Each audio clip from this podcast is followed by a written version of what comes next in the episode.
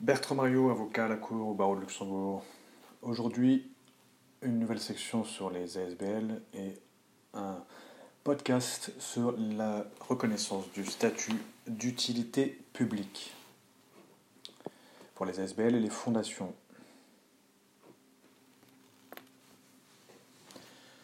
En droit luxembourgeois, une ASBL ou une fondation obtenir le statut d'utilité publique en adressant une demande auprès du ministre de la Justice si elle poursuit un, but d'intérêt général à caractère philanthropique, religieux, scientifique, artistique, pédagogique, social, sportif ou touristique. Donc c'est assez large. Il faut se référer pour cela à l'article 26.2 de la loi du 21 avril 1928 sur les associations et les fondations sans but lucratif. Alors que dit l'article 26.2 de la loi de 1928 L'article 26 2 article 26.2 de la loi de 1928 Les associations sans but lucratif qui poursuivent un but d'intérêt général à caractère philanthropique, religieux, scientifique, artistique, pédagogique, social, sportif ou touristique peuvent être reconnues d'utilité publique par arrêté grand ducal pris. Article 26.2 de la loi de 1928 sur les SBL et les fondations sans but lucratif fin. C'est le ministre de la Justice qui va vérifier que certaines conditions sont remplies.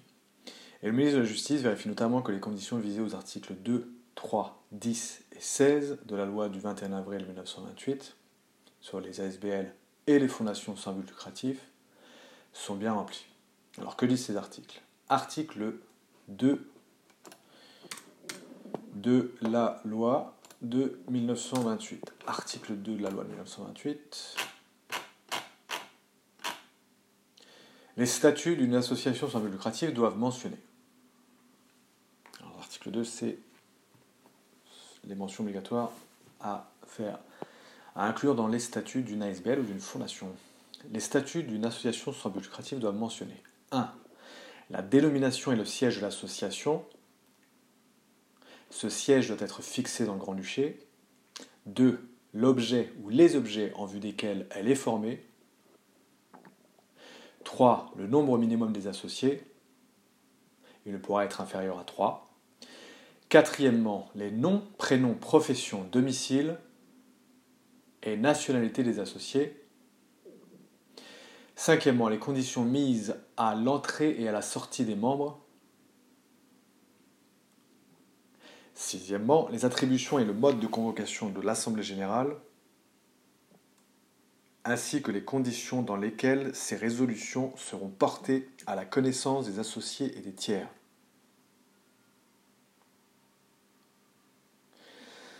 Septièmement de l'article 2 de la loi 1928, le mode de nomination et les pouvoirs des administrateurs. Huitièmement, à inclure dans les statuts, le taux maximum des cotisations ou des versements à effectuer par les membres de l'association Neuvièmement, le mode de règlement des comptes. Dixièmement, les règles à suivre pour modifier les statuts. Onzièmement, l'emploi du patrimoine de l'association dans le cas où celle-ci serait dissoute. Et l'article 2 indique encore, ces mentions sont constatées dans un acte authentique ou sur sein privé.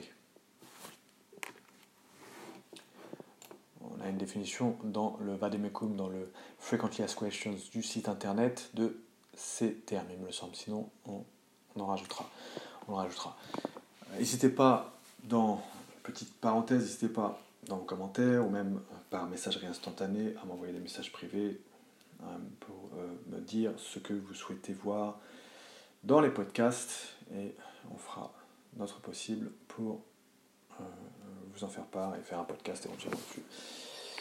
Voilà, l'article 2 euh, est terminé.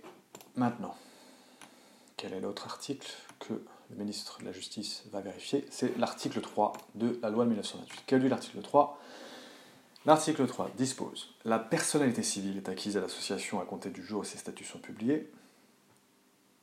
au recueil électronique des sociétés et associations, conformément aux dispositions du chapitre 5 bis du titre 1er de la loi modifiée du 19 décembre 2002 concernant le registre de commerce et des sociétés ainsi que la comptabilité et les comptes annuels des entreprises.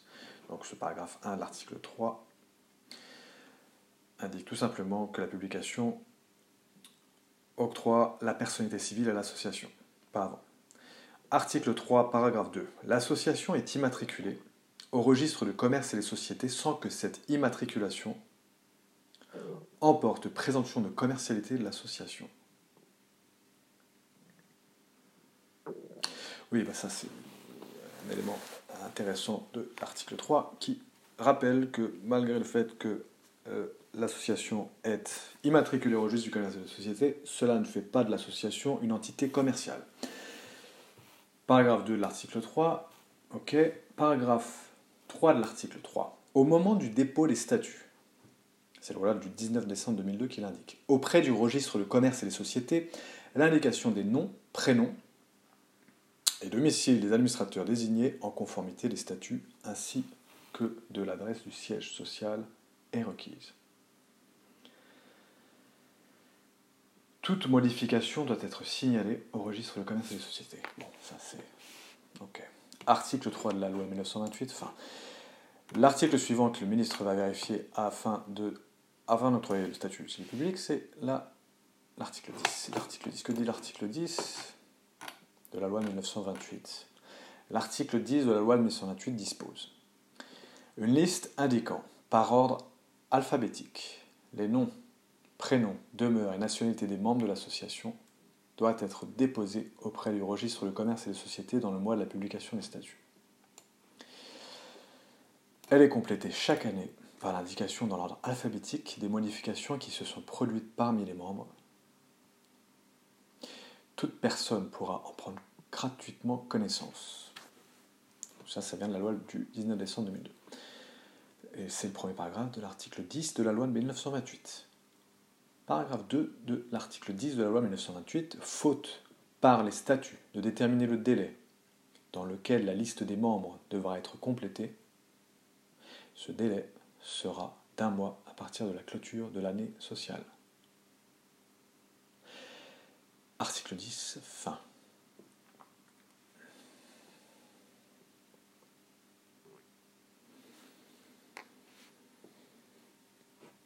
Voilà, c'est pour quand même montrer qu'il y a un certain contrôle de toute façon auprès de l'ASBL et surtout auprès d'une ASBL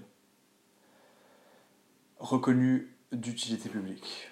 Article 10 de la loi 1928. Article 16 de la loi de 1928, c'est le dernier article que le ministre vérifiera pour octroyer le statut d'utilité publique. Vous vous souvenez, on parlait au tout début de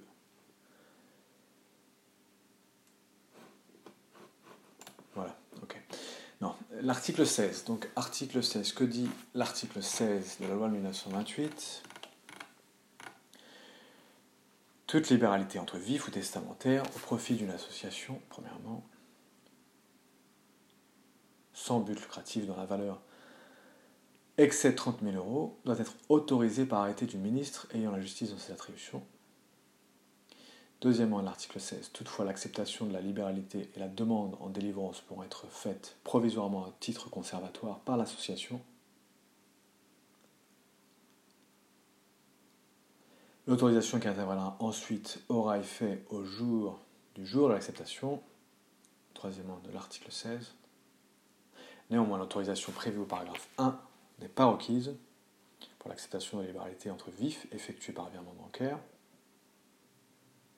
provenant d'un établissement de crédit autorisé à exercer ses activités dans un État membre de l'Union européenne ou de l'espace économique européen.